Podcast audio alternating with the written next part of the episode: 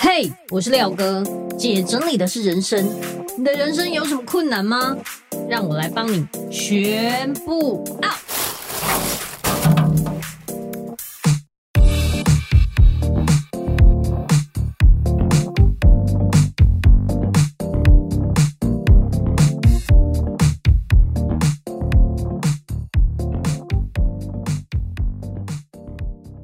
来解整理的是人生，我是你的整理师廖星云廖哥。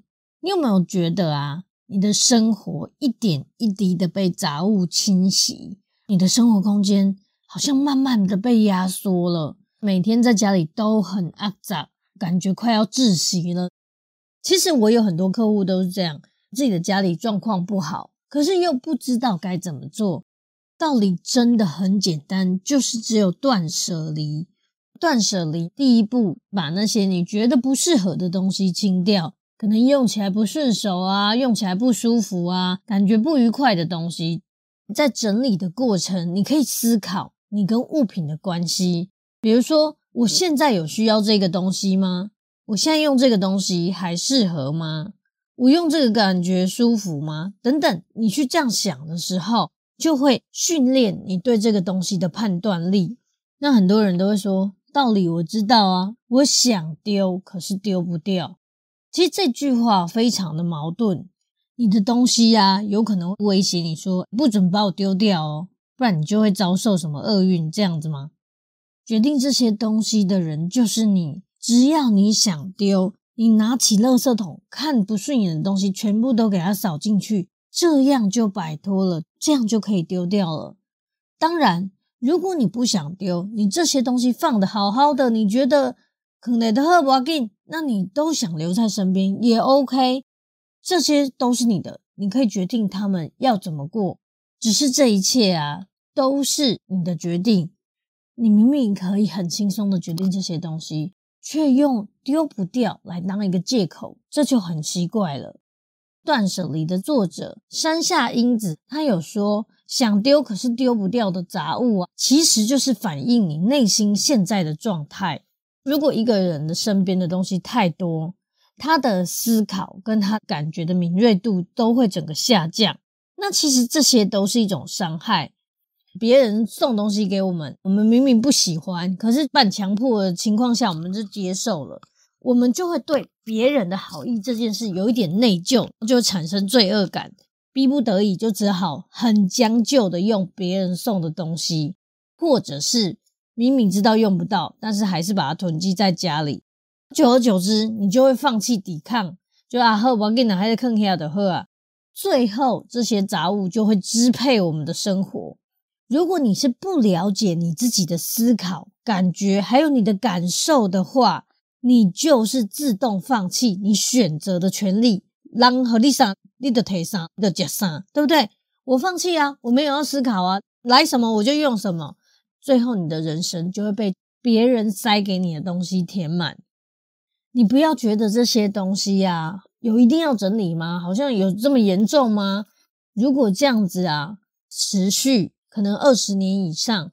你每天都不停的重复发生，哎，我就将就着用，别人给我什么我就勉强用的话，对你的影响真的会非常非常大。因为一直以来你都用一种懵用啦，然后没用啦这种不在乎自己的态度，让你长期都接触这种可有可无的东西，其实你最后会让你自己活得很辛苦。断舍离，我们要看的。不是这些物品，而是你跟物品的关系。你想要有什么样的关系？这个很重要。当你把你的物品看得比你还重要的时候，你让你自己活得可有可无，这不是很可惜吗？当你把每一个东西都是很勉强啊、蒙用啊，都、就是抽清啊，这种感觉的话。你对你自己的态度是很不珍惜的，然后很随便的，其实非常的可惜。不要再说你丢不掉了，你现在练习看看，有没有哪一些东西呀，是让你觉得有压力的，或者是别人送你的，你根本不爱的，或者是一直在勉强使用的。举一个例子哦，之前呢，我有一个学员，他有一个杯子，每次都会漏，那个盖子好像有点问题，所以盖不紧。要喝的时候，咖啡洒在他身上的时候，他就会超级不爽。但是他始终没有正视到这个杯子它会漏，它不好用，它不适合我这个问题，所以他还是很勉强一直用，一直用。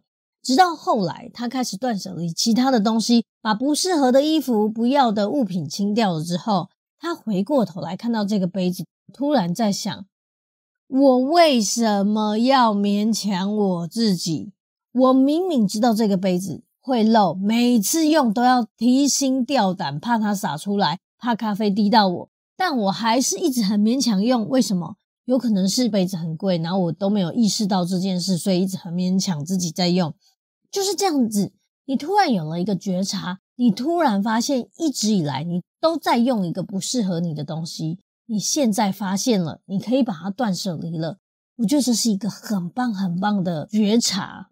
你也一样，不要再说你丢不掉这些东西，只有你可以决定它的去留，只有你可以决定你想过什么样的生活，你想跟你的物品有什么样的关系。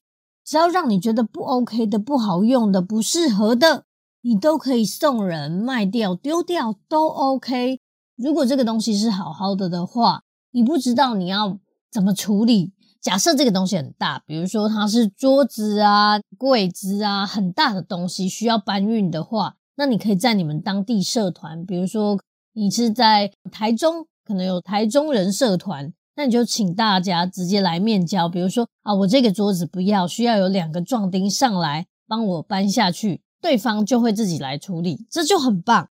那如果说是一个比较小的东西，你可以拍照，比如说像赠物网，就是一个很好送东西的地方。你把你不需要的东西拍照之后 PO 上去，很快就会有人跟你索取。而且把东西送出去的感觉啊，是一种解脱。你让这个东西有第二生命，有更喜欢的人去运用它，是更棒的。那我也很喜欢在分享爱免费结缘这个社团，把我不需要的东西送出去，但是我都不是一个一个送。我都是把我不需要的东西累积到一整袋或一整箱的时候，全部一起拍一个团体照。比如说我有五十样东西，我就把它摊在地上拍一张团体照，然后直接全部送给同一位。那当然，那个人可能不需要这么多东西，他可能只需要里面的一些，那他就可以把他需要的拿起来之后，再把不需要的东西再放进去，变成一个新的惊喜包，再给下一位。到最后，大家都可以拿到适合的东西，这是最棒的。那如果说你比较有时间的话，你也可以在当地的免费市集，免费的“废”是废物的“废”，你知道很惊人哦。你拿一卡行李箱，可能是一个你不要行李箱，然后把你不要的东西全部放进去，到达免费市集的某一个场地，摊开来放在地上，所有东西一下子就会被抢光。根本不用担心这些东西会送不出去。话又说回来，你要开始清东西的时候，不要再用丢不掉来当借口。如果你会觉得你丢不掉，也许是你现在还没有准备好，你的心里还没有办法清这个东西，那也很好。至少你觉察到这个杯子，我暂时还没办法把它断舍离。原因是因为这杯子上面呢，有刻我跟我老公的名字，然后那是我们结婚纪念品等等，你还无法，那我也觉得 OK。可是你可以先从你眼前看到的不适合的东西开始丢，比如说这一支笔写起来就是断断续续，非常卡，我每次拿到这一支笔都觉得很烦。如果我现在接电话，临时要写一个很重要电话号码，拿到这支笔我真是衰爆，因为它有可能会有时候没有水，有时候有水。像这种就可以丢掉了，对不对？你何必让你又制造一次会拿到没水或断水笔的机会，对不对？那还有很多啦，比如说不好穿的拖鞋啊，不好用的菜刀啊，等等，你想得到所有让你觉得不舒服、不好用的东西都可以清掉。你觉得不好用的东西，也许是别人的宝贝。我们也会遇到，可能果汁机是那种二十年前更就固啊，很繁重，因为你知道。小家电都日新月异，这二十年的果汁机比较繁琐，然后比较没那么好用。诶，不一定哦。当你结缘出去的时候，也许有一个老太太，她一直想要找以前的果汁机，因为她觉得现在的太高科技，她不会用，她想要以前的那种比较旧型的，那也很 OK 啊。你看，你也是做了一个善事，对不对？从现在开始，你就不要再用丢不掉来当借口，你要反过来用一个正向的肯定词，说我可以丢得掉。